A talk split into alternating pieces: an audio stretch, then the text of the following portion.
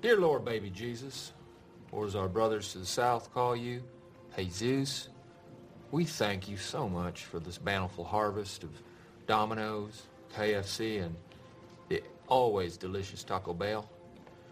Dear Lord, baby Jesus, we also thank you for my wife's father, Chip. We hope that you can use your baby Jesus powers to heal him and his horrible leg. And it smells terrible, and the dogs are always mm. bothering with it. Mm. Dear tiny infant Jesus, we... Hey, um, you know, sweetie, Jesus did grow up. You don't always have to call him baby. It's a bit odd and off-putting to pray to a baby. Well, look, I like the Christmas Jesus best, and I'm saying grace. When you say grace, you can say it to grown-up Jesus or teenage Jesus or bearded Jesus or whoever you want. Dear tiny Jesus, your golden fleece diapers with your tiny little fat balled-up fist pawing. He pawing was a man. He had a beard. Look, I like the baby version the best. Do you hear me?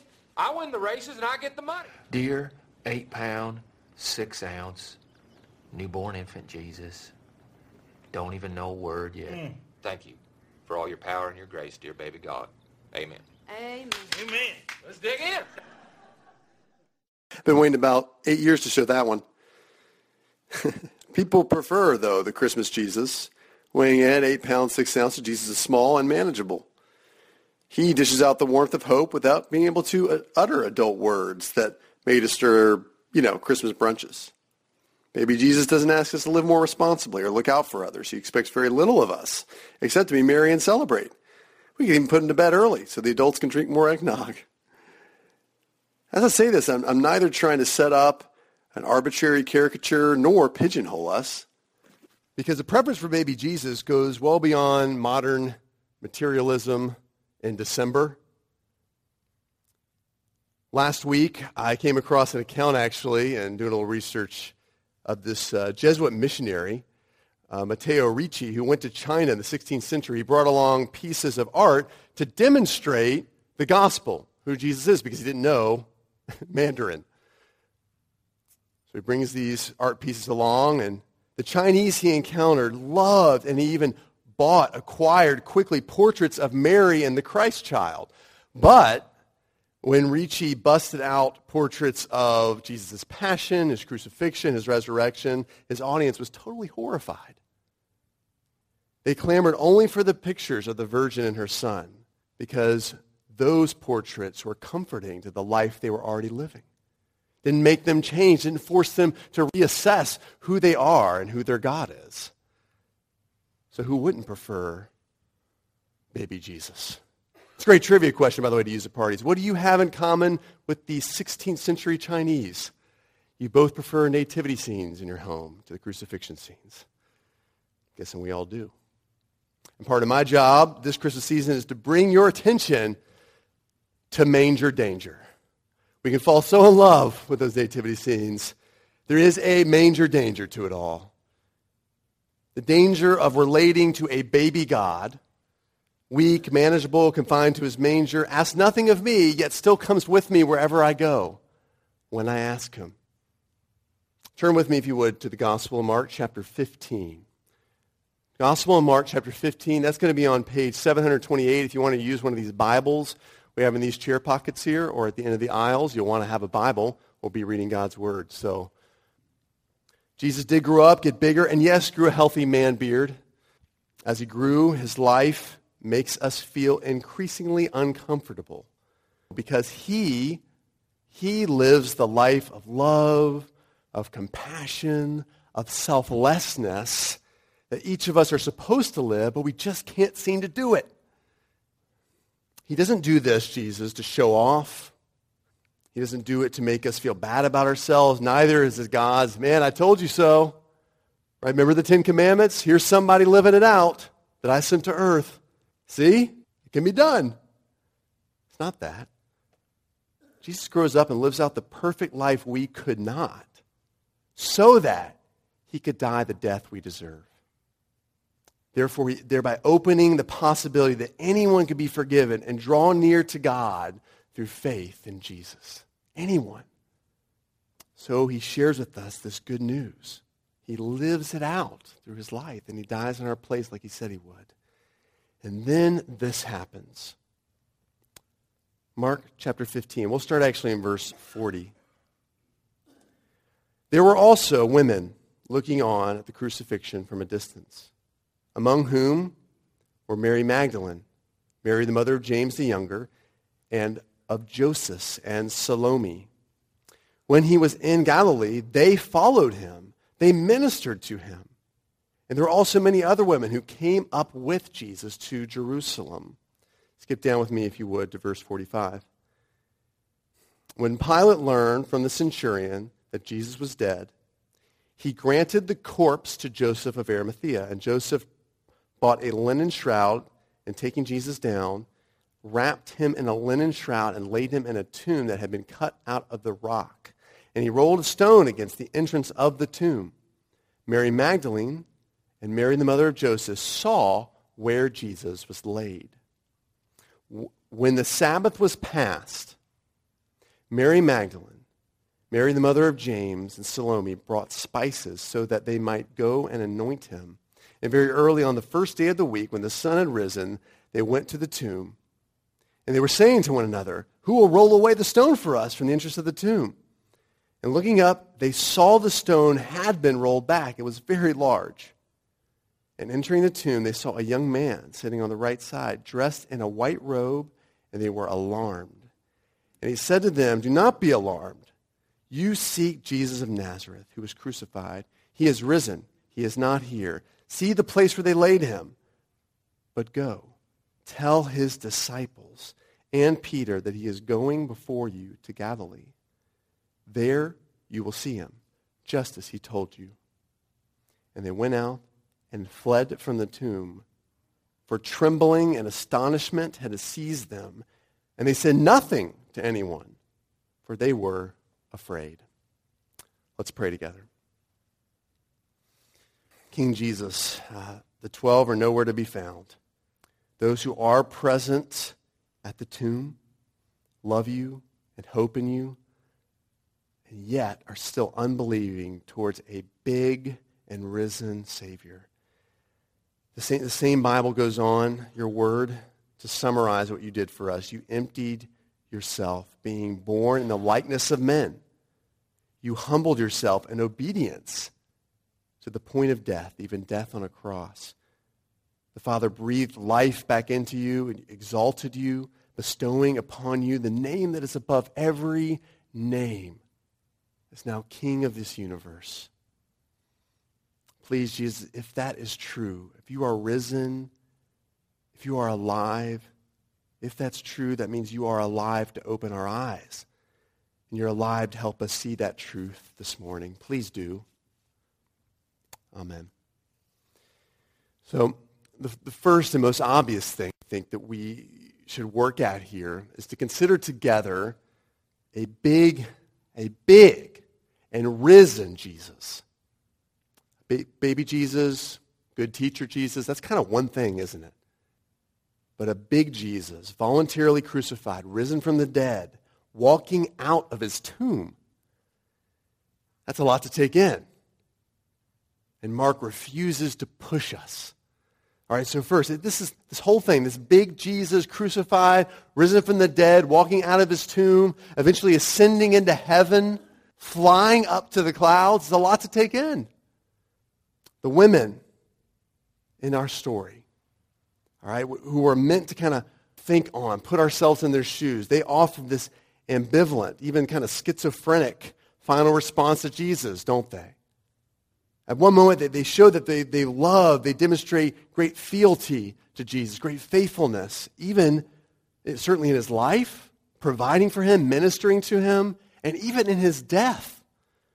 Right? They keep spending, they keep showing up, they keep seeking, though their Savior is dead.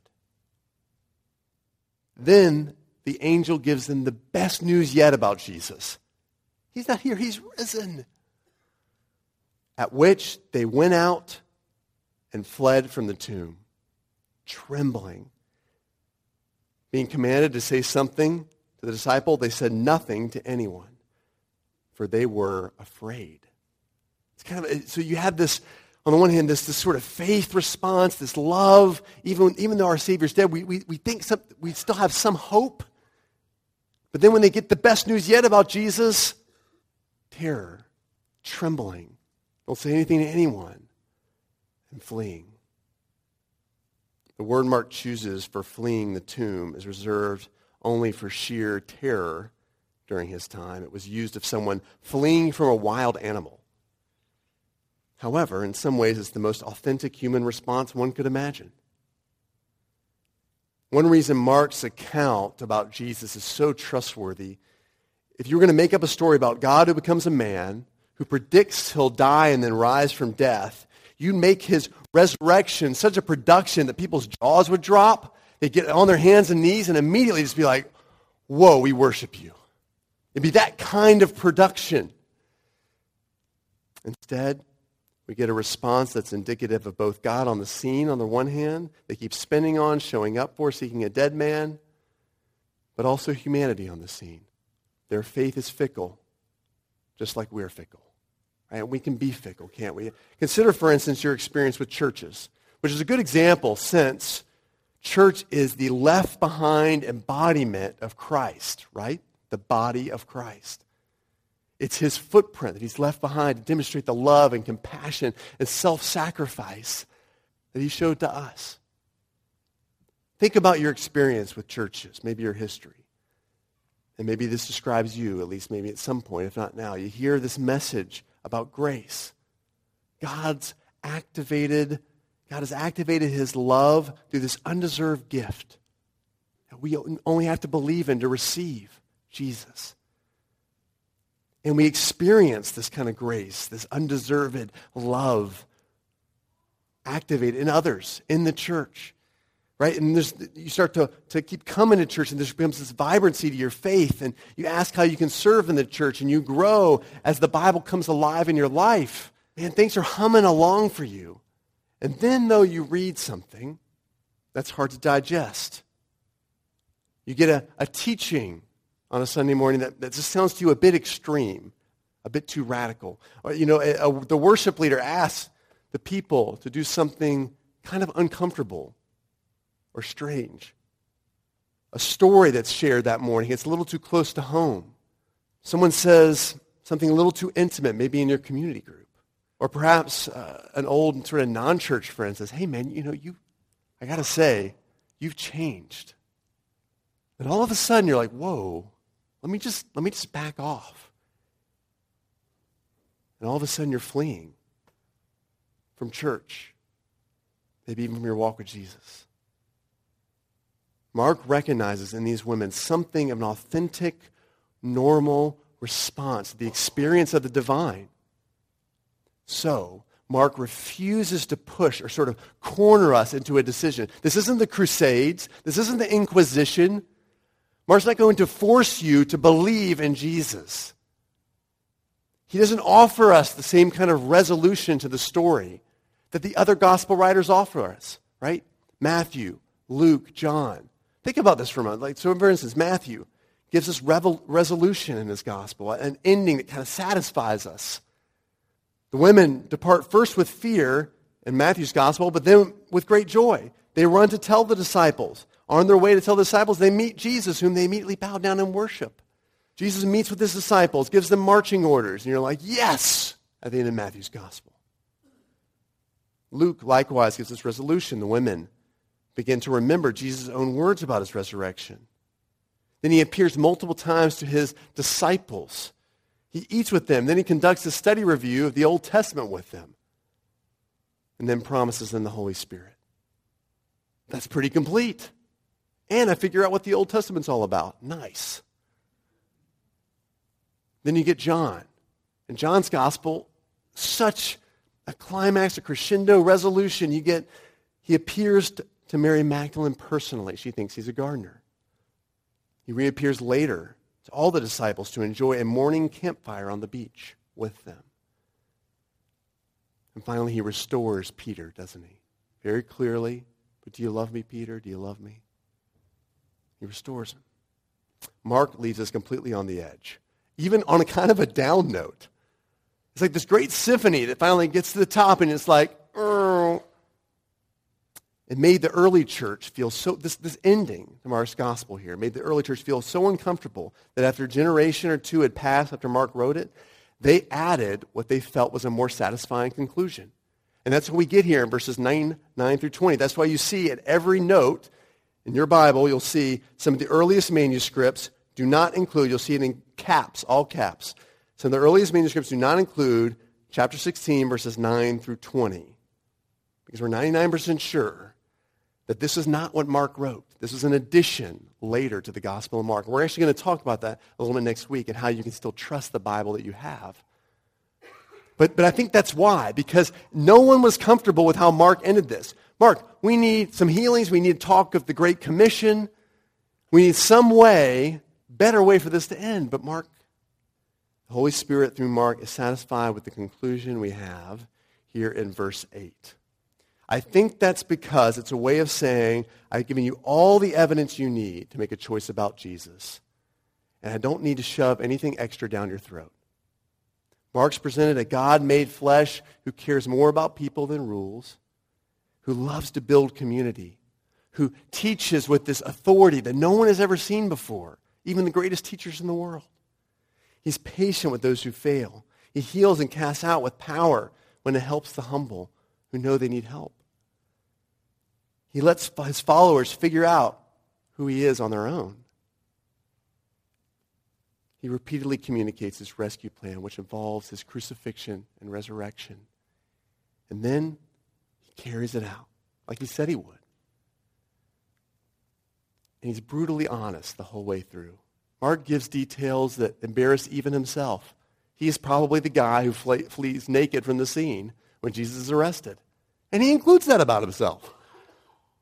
Honesty, a full picture of a God who loves, who cares, who predicts what he's going to do to save you, and then he does it. What more do you need? Mark, I think, ends this gospel. The best way I know how to explain it is like this. It's a little bit like one of these choose your own adventure books. Any of you guys read these when you were kids? Raise your hand so I get some sort of idea. If you wrote a choose your own adventure book, for those of you who have not, I'll explain it briefly here. Everyone reads the first part of the story. For instance, this is Lost on the Amazon. Uh, everyone reads the first part of the story. Then you have to start making decisions with the main characters of the story. Based on the evidence at hand, you make the wisest decision, wisest choice possible to stay alive. And if you turn to page 11, wah, wah, you die from piranhas. You know, otherwise you get to keep going on in the book. It's very sad. Imagine eight-year-olds reading this. And so in Lost on the Amazon, I chose poorly and ended up a slave to the Kuwaturieri tribe. All right? In fact, that's about three of the bad endings, apparently, are becoming a slave to the Kuwaturieri tribe. Um, but there are other good choices too, other happy endings. One included you find your colleagues and you enjoy a feast with them. Another one included finding your colleagues, you know, enjoying a feast with them, and you get a girlfriend. I may have been reading that incorrectly, though. So, but it's something like that. Happy endings. Mark, in his gospel, puts us right there with these three female witnesses who followed the story of Jesus, who followed Jesus the whole way through, just like we have, and leaves us with how will you respond to the evidence? What will you choose? What adventure will you choose? How will you respond to the evidence? Will you seek a risen Jesus or let's get out of here? Let's flee. You are left to complete this story in a sense. The choice is up to you. Jesus did say, however, there would be two different endings. So, with so much on the line, let's also consider together now the evidence. It's such a big decision. The most important decision you'll make in your life is answer that question Did Jesus really rise from the dead? Because if so, that changes everything. With so much on the let's, let's consider together the evidence for a big and resurrected Jesus. What do we see here just in this passage? Number one, we see there is no body. There's no body. You seek Jesus of Nazareth, who was crucified. He is risen. He is not here. The most serious and repeated accusation made against Jesus at his two trials and then on the cross was what? Do you remember? What was he technically condemned for? Tearing down a temple and then in three days raising up a temple that was not made by human hands. You can read it again. Read, go back and read if you haven't. If you didn't listen to the messages, Mark 14 and 15. It's all there.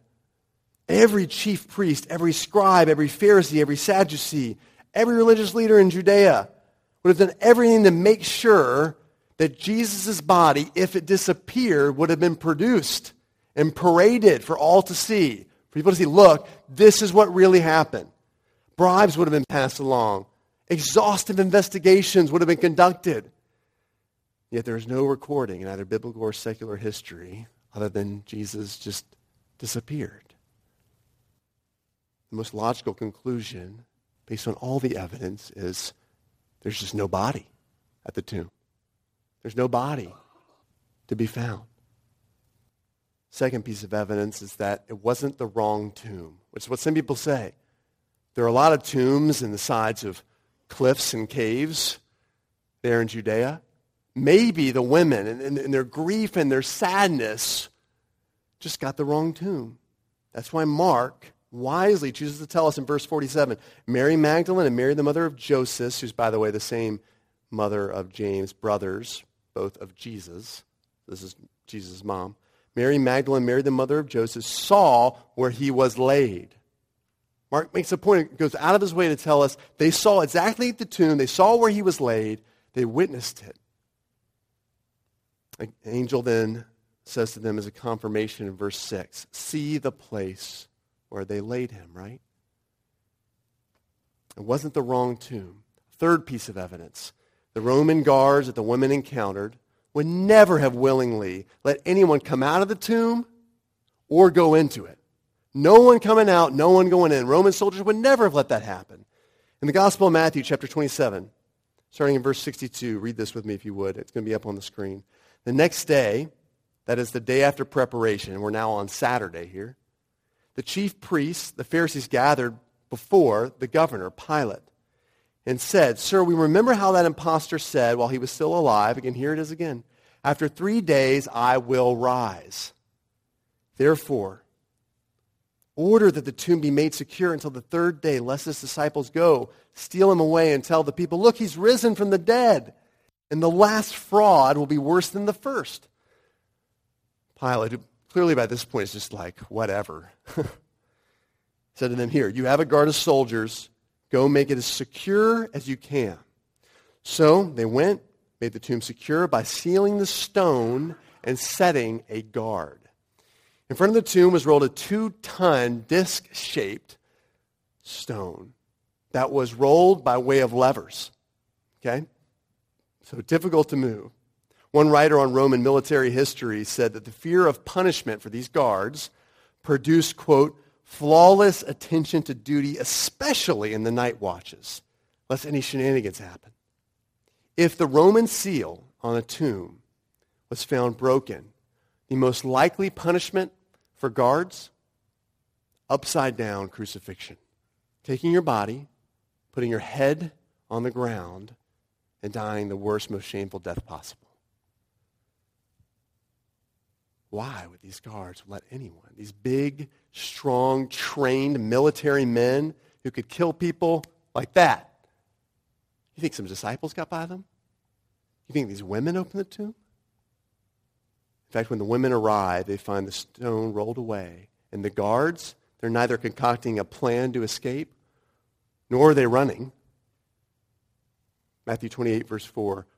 For fear of the angel, the guards trembled and looked like dead men, became like dead men. In other words, looked like people who had seen a ghost. They hadn't seen a ghost, saw an angel.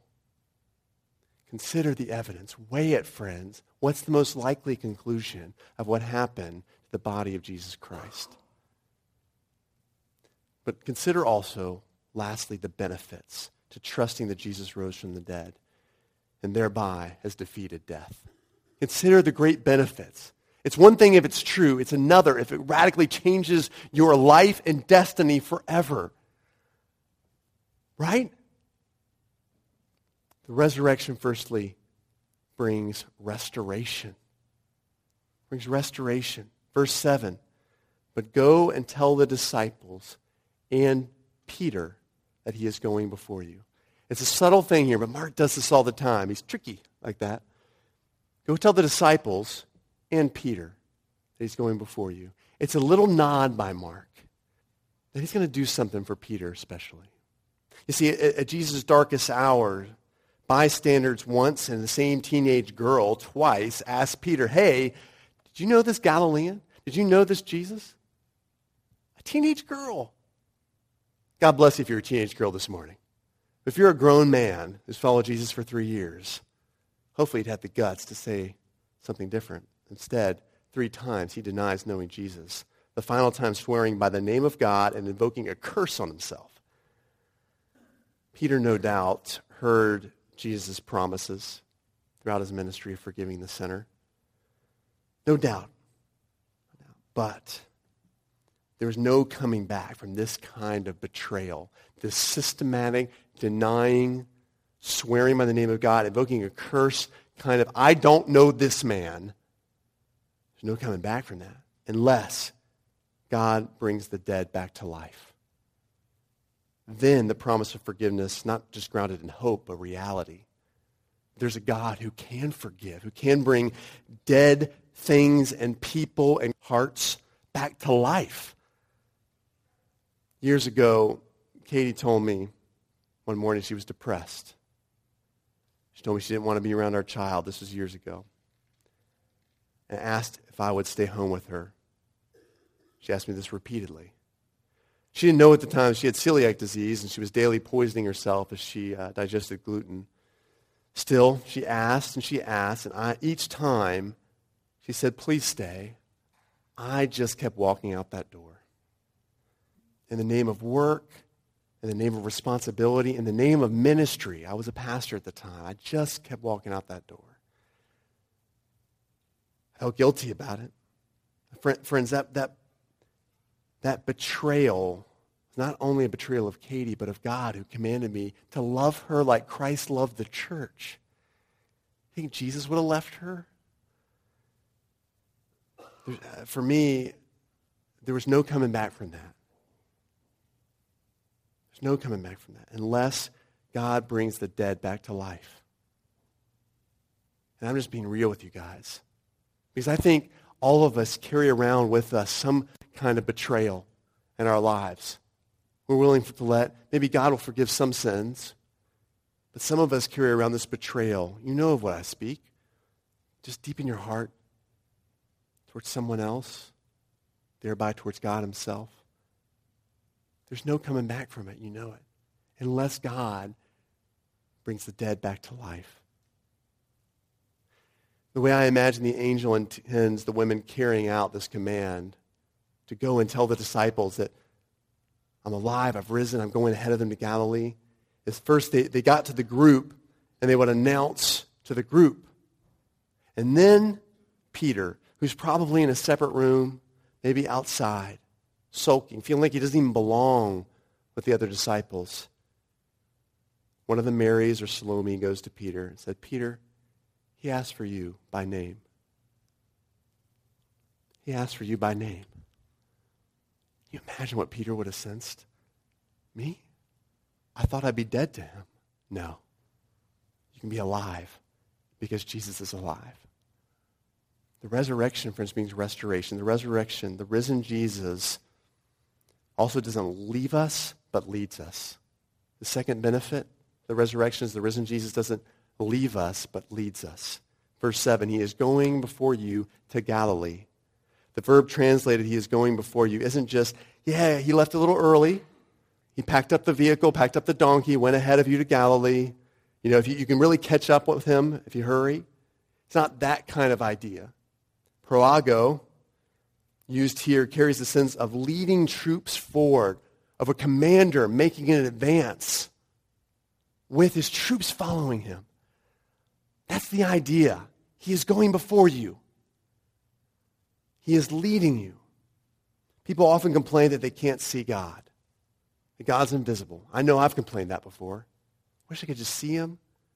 Wish he'd just show himself. But why, why didn't Jesus just stay so we could all know him, so we could all see him? You ever kind of wondered that?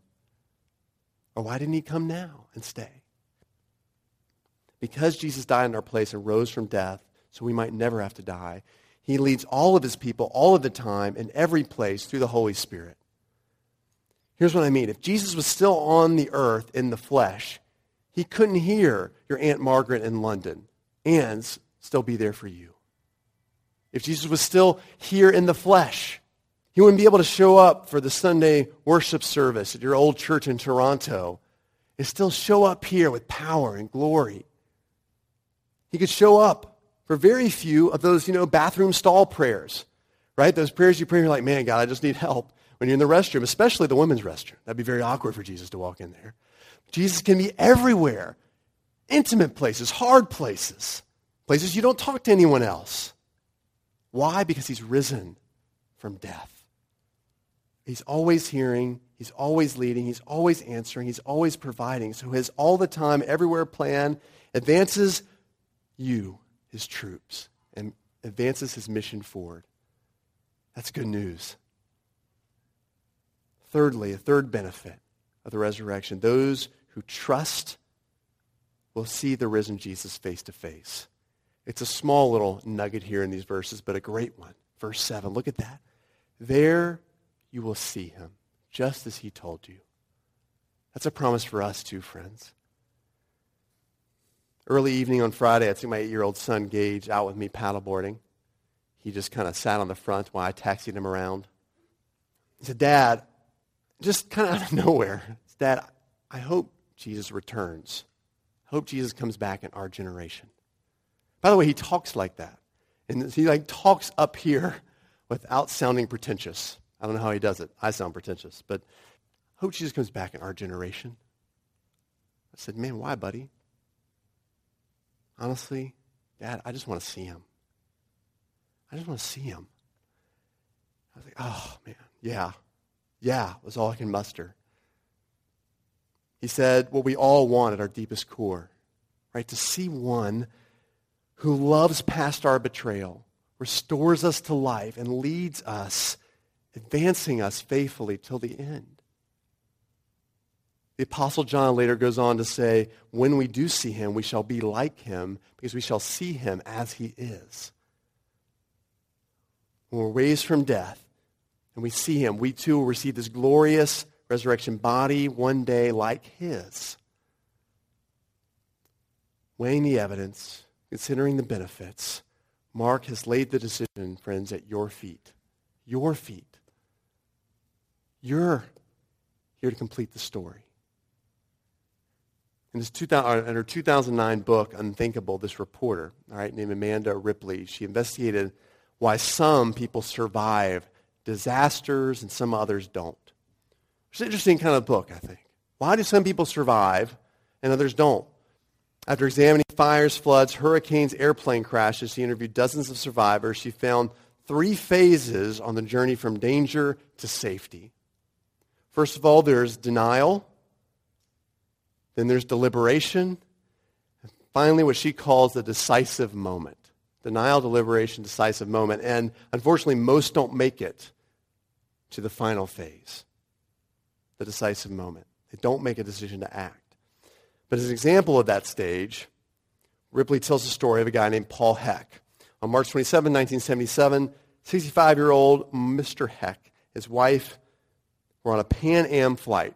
By the way, I always feel like it's a Pan Am flight, if you know that generation, but another story.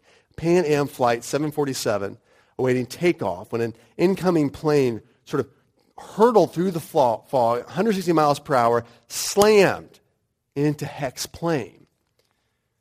And the collision sheared, the, sheared off the top of the 747, set the plane on fire. Most of the 396 pa- passengers froze to death.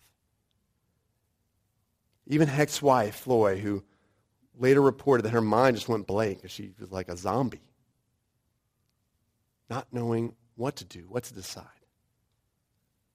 But Paul Heck went into action mode. He unbuckled his seatbelt, grabbed his wife's hand, said, Follow me, and he led her through this hole on the left side of the aircraft. In an interview after the disaster, Mr. Heck noted how most people just sat in their seats acting like everything was fine after colliding with another plane and seeing the cabin just fill with smoke. But Heck, see, he also noted before takeoff, he studied the 747 safety diagram. So when the crisis came, he knew this was his decisive moment. He was preparing to make a decision, and he headed for the only exit available for him. Friends, you have collided with the death and the resurrection of Jesus. It's a big moment and a heavy story. You've been prepared with all the necessary evidence to make a decision, this decisive moment. The Savior will one day return again on stage, but by that time it'll be too late to choose sides. It will be time to discover which side you have really chosen, whether you know it or not. Now, today, this moment is your chance to choose wisely. Let's pray. Jesus, we're so thankful for this gospel, the gospel of Mark. That's been an amazing journey to just look at your life. Look at how you love people, how you cared for people, how you healed people who were humble, who know they needed help, how you built a community to foreshadow the church, how you were patient with people who failed, how you waited on those closest with you, even though it was so obvious, you waited on them to make a decision that you were the Christ, the Son of the living God. You predicted your death and resurrection. That's how you're going to save all who would trust in you. And we read this morning, he is risen. He is not here. The last piece of evidence. Father, I pray this morning, considering the evidence, that we would make this our decisive moment. We have collided. We don't know what tomorrow will bring even Christmas Day, celebrating baby Jesus. Help us choose you. Open our eyes to see that you have risen. You have risen indeed. We ask this in Jesus' name and by the power of the Holy Spirit. Amen.